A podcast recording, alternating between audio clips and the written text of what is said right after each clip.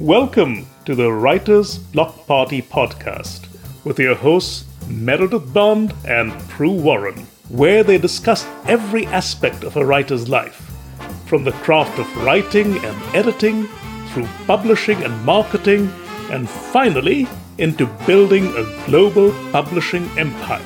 Here is Merry and Pru.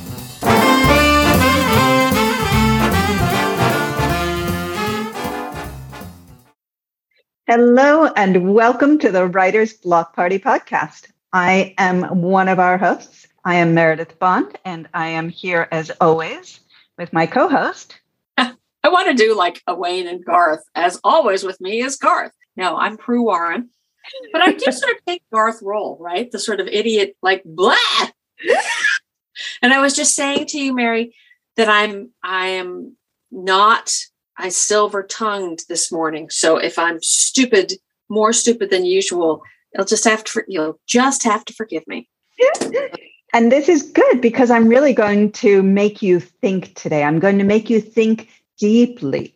Oh yeah. Our topic today is based on a blog post that I read on Writer Unboxed, which is a fantastic blog. They have such amazing articles. I love Writer Unboxed. And there was one in August, way back in August, by Barbara Lynn Probst, who wrote blog post called Writing, Art, Identity, or Profession. And I'll send you the link so that you can put it in the show notes.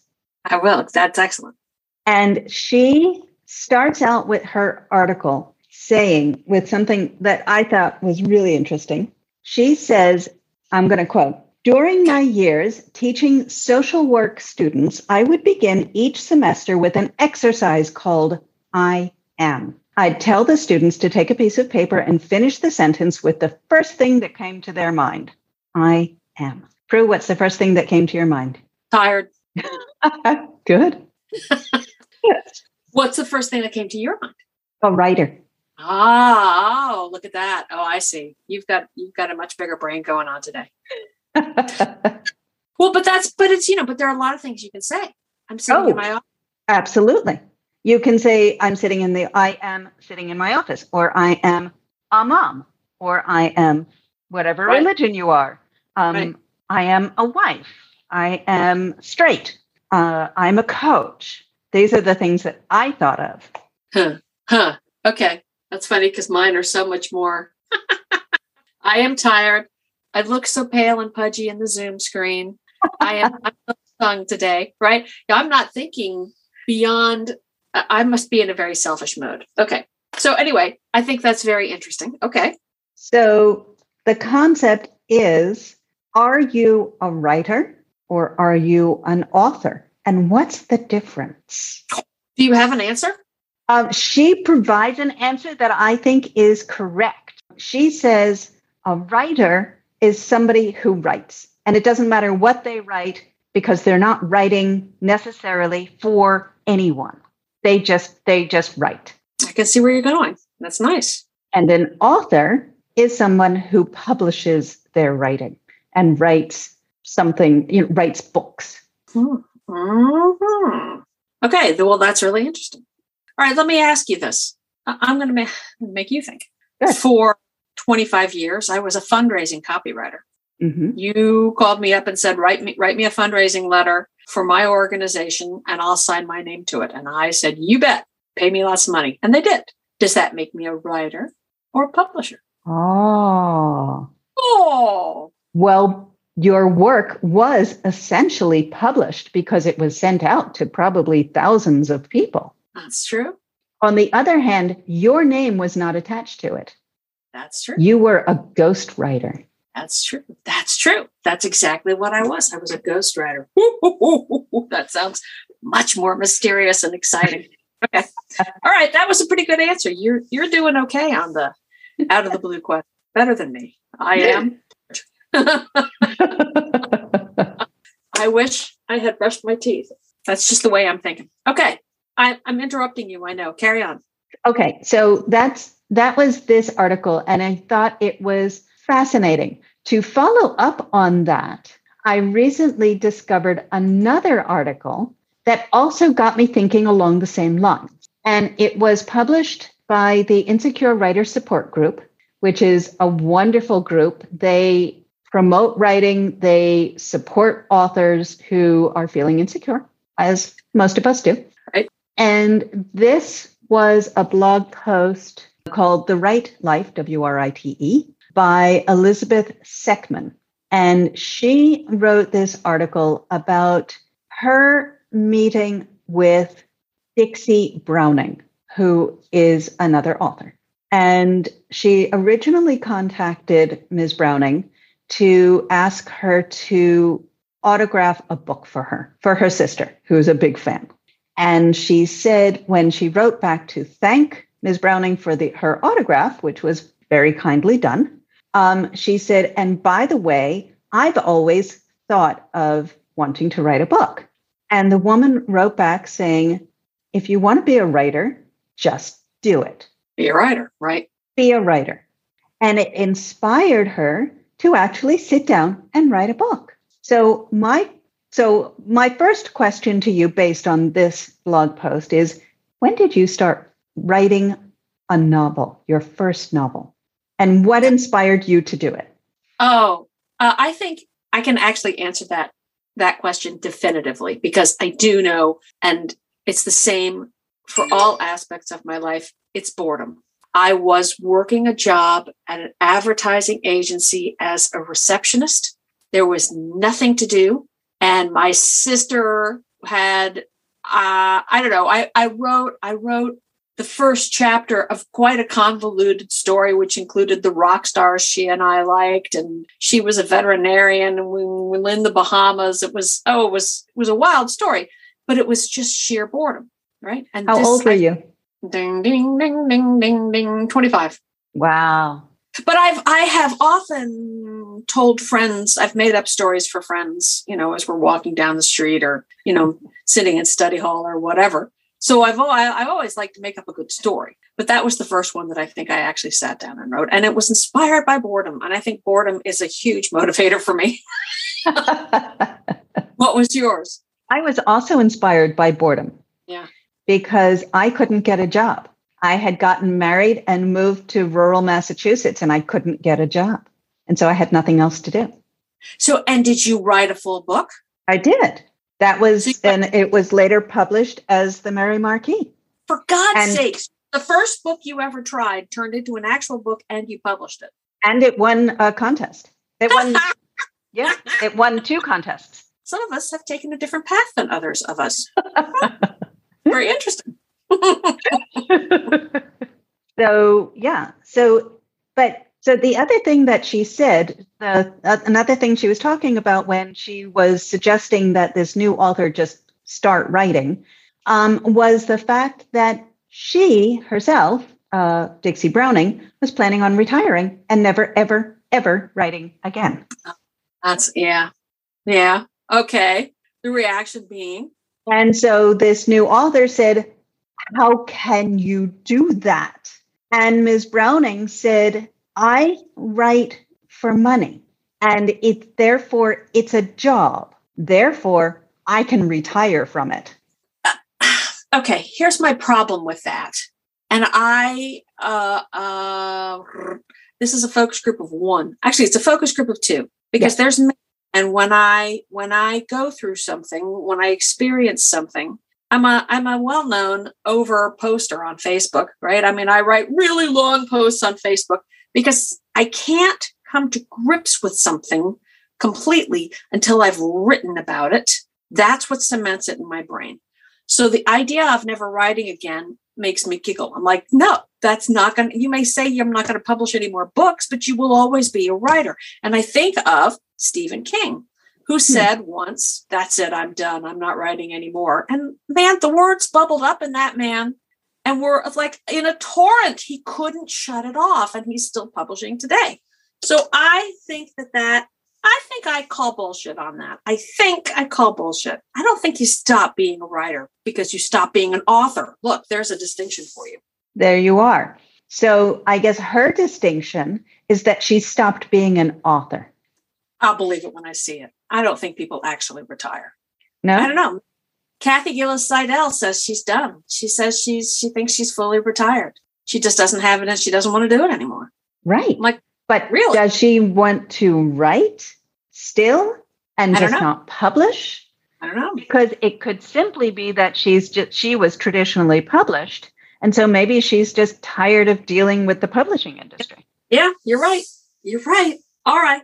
Okay, but I think it's important to have that distinction between author and writer because I cannot ever imagine not writing.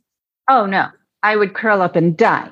Right. Um, Right. because I'm like you, I need to write something down to process it. You do it on Facebook, I do it privately in my journal. Going to open my. Uh, uh, let's look at my sock drawer. Funny. but the concept of never writing or ne- even even never publishing again. Because do you think now that you've started publishing you would want to stop? Actually, no, no, because self-publishing is it's a lot of work, but it's also extraordinarily satisfying. Mm, It's just it is an ego soak to put your words up, even if no one reads them. There they are for you to buy because they're worth a dollar ninety nine. By God, and I'll entertain you for that amount of time. I love. I'm a very, I'm very proud of it. I'm proud of it. No, I don't think I'll stop. But well, I don't know.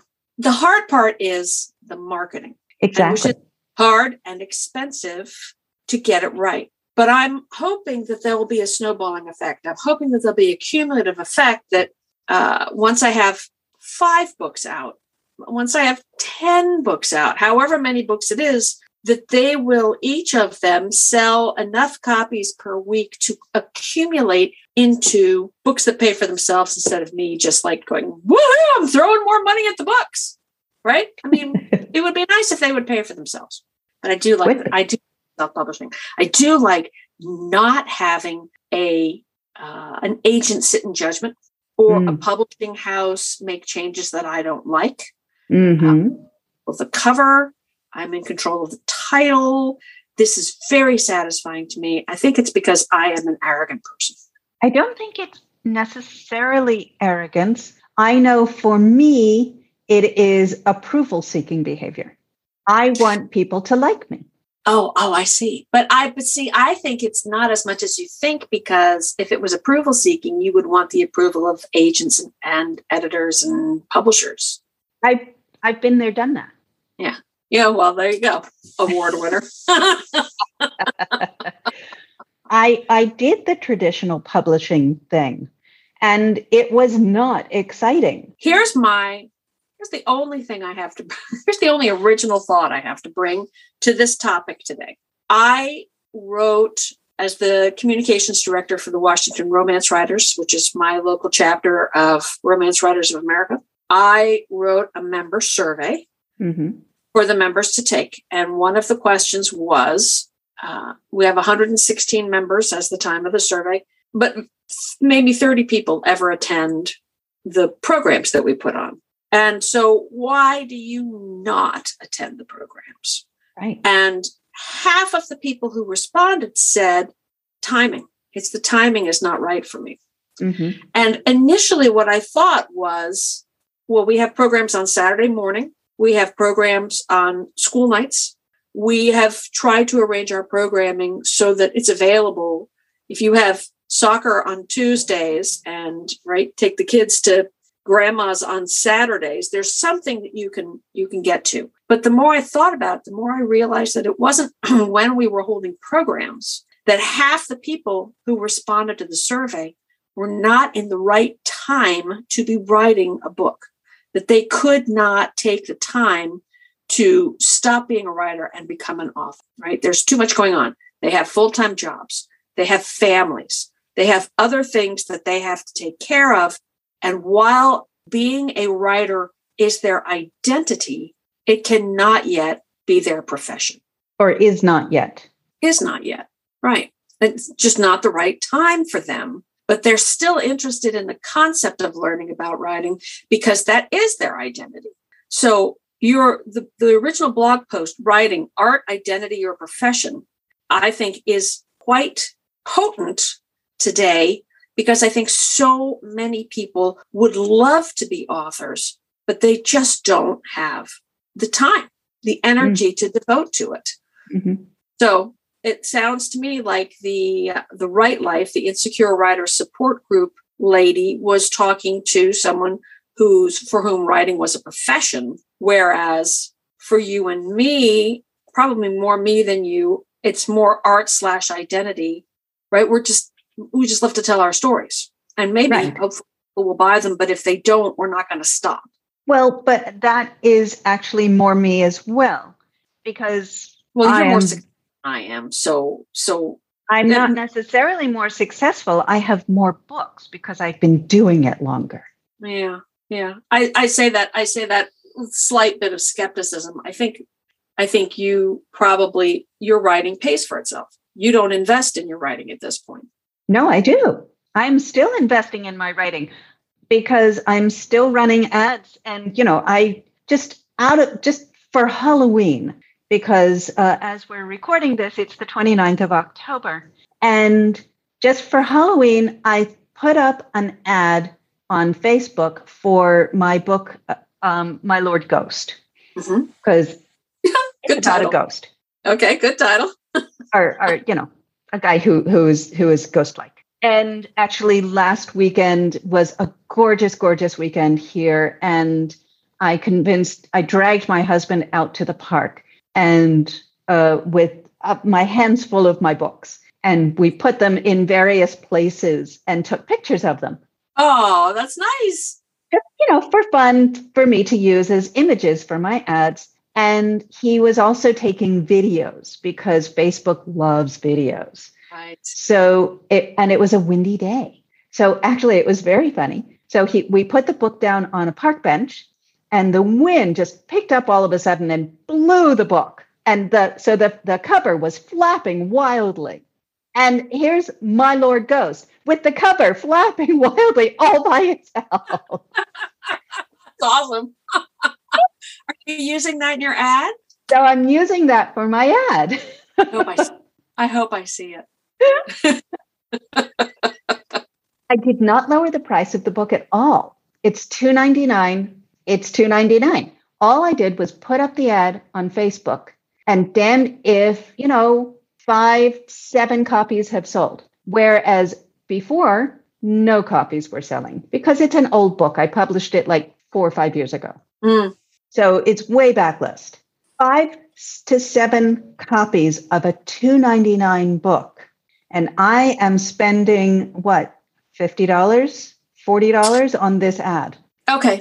And Amazon's going to give you 70%. So you're going to make $7 and you've spent 50. However, don't you assume that those five to seven people are now going to go, oh, I like this author?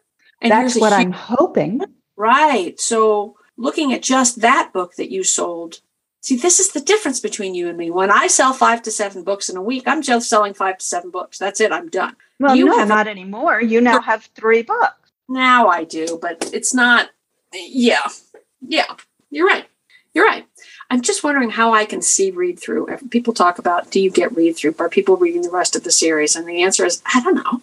I don't know. Yeah, I can see read through because I, I will see that other people have bought other copies um, from the same series, but I don't know that I'll see any from My Lord Ghost ads. But I wanted to promote my backlist and right. that, and I like promoting that book at Halloween it's fun. And then making this fun little video was even more fun because it's so silly. I thought it would capture people's attention. Are you not going to run it after Halloween? You just stop after Halloween. Yeah, I'll just stop after Halloween. And I will go back to promoting my Ladies Wagering Whist Society or something. But save the video and do it again next year. I mean, from now on, it's your perpetual. Yeah. Yeah. That's fabulous. but the point is, is that despite the fact that I have so many books, I am still investing in this work. I am still doing it because of my stories that I have to tell. Identity. For my identity. This is me. I am a writer. I enjoy writing stories.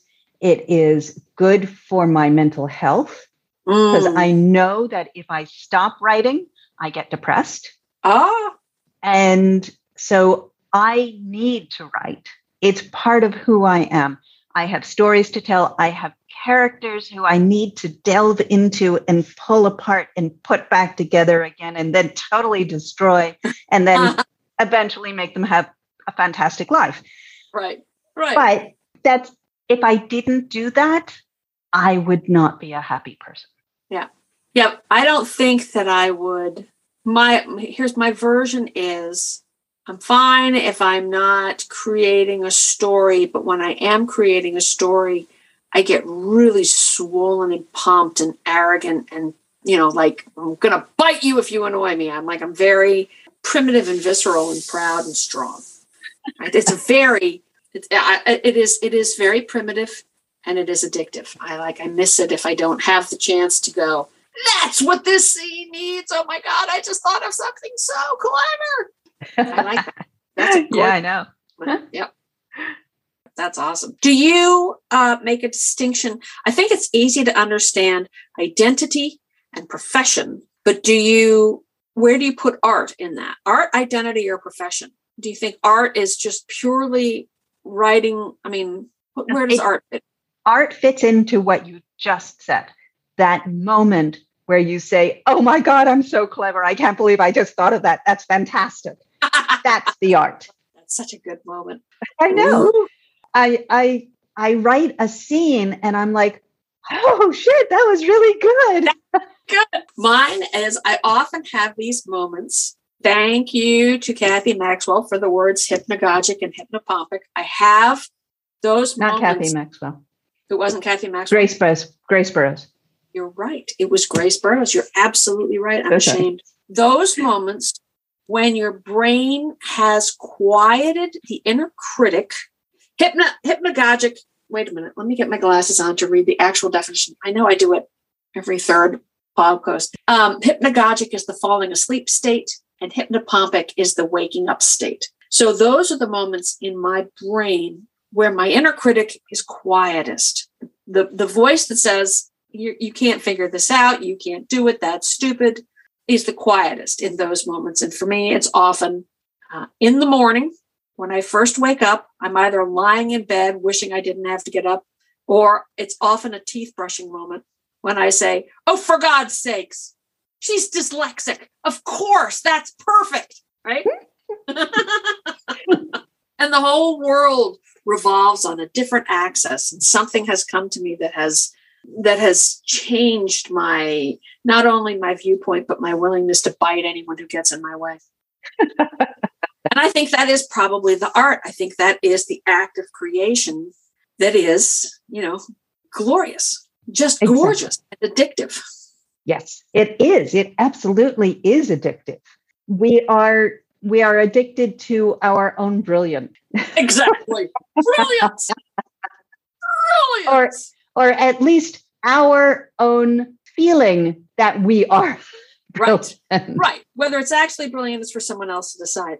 But I think a lot of the issue with people who have writing as an identity as opposed to being an author as a profession is often there are people who lack the trust that that moment will come. There is there is an evolution where you say, you know what, I'll think I know I'll figure this out.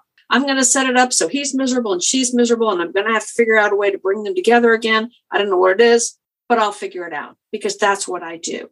There's a moment of trust when when that inspiration hits often enough that you can actually rely on it. You can actually rely on the quieted critic that allows your subconscious to bubble up the idea that will light you up and make you so eager to get it out on paper. Trust. Trust. Trust in yourself.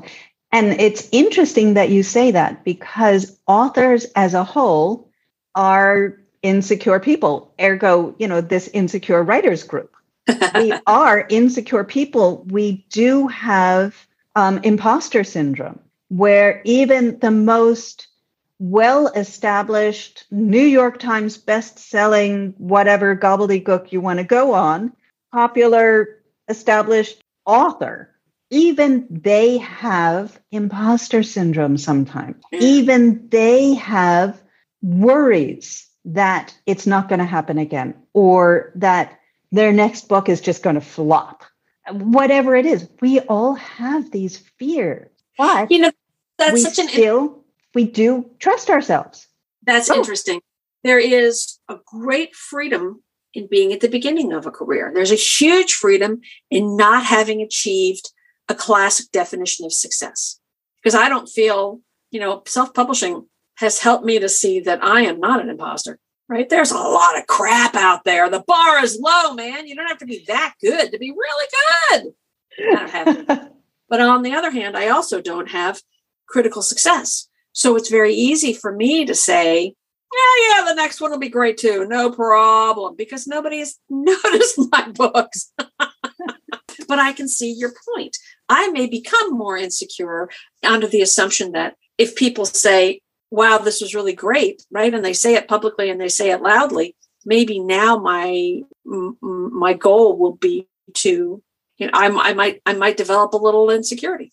Yeah. First world problems. Wouldn't that be nice? Oh, I'm so successful. How will I ever sustain it, darling? I think that's in my future, in a long way in the future. But that's okay. I'll still I'll still create something good and want to bite people in in ah, power. I wonder why I get so bitey. I never have actually bitten anybody. but I do sort of wander around snapping my teeth, going, Yep, that's pretty good. I know you think I'm insane. And who can who can disagree? I'm looking at our time. We're at about two minutes and 15 seconds in our self-imposed time limit. Am I cutting you off if I move on to what's happening in our next broadcast podcast? Not at all. Go straight go right ahead. Okay. Because in our next podcast, we're talking to Carrie Ray Barnum. And Carrie Ray Barnum did a did a workshop for the Washington romance writers on how to get along with Amazon that I thought was very, very valuable. I think of Amazon as the big deep. I mean, there are very few guideposts in Amazon. They're opaque. They do not help you figure out how to sell more books. And somehow this Carrie Ray Barnum does know how to make it happen. And she's agreed to come on our podcast and share a few of her thoughts of wisdom with us. Uh, and that's going to be our next podcast. And I'm very excited, very excited to talk to her. Absolutely. I can't wait to speak with her about that because Amazon, it, it's like a wall. Right. And and and we're all sort of chipping at at the mortar between the bricks, trying to find a way in. Oh God, so confusing. She has managed to actually extract one of those bricks and and can peer in and knows what's going on in there. Yeah, she was the one uh, who got me started on the concept of categories, Right. which you and I have discussed on our podcast because of her. Uh, so I'm I'm I'm delighted to get another shot at listening to what she has to say. Yes, that will be fascinating. So, in the meantime, listeners, have a wonderful week. Be good, write lot, Rate your favorite podcast. Woo! rate your favorite podcast. Gee, which one might that be? Hmm. Is there one? Could there be something you particularly like? You'd like to stick a star or two or five on? We would do. Have a great week, Pru. Pandering, cheap pandering. My, you look lovely today, listener. Mmm, you lost weight. You look good. Silver devil, you. Meredith, we got to end this. I'm getting punchy. Okay. I'll talk to you next week, Meredith. Bye. Bye. That's it for the Writer's Block Party this week. We don't want you getting so drunk on knowledge that you can't drive your laptop safely. But next week we'll be here before you know it, so check out the website at thewritersblockpartypodcast.com. one word. That's where you can find our archive of past podcasts and a place where you can get in touch with Merry and Pru or ask questions for the next podcast. Write with joy, friends, and see you next week.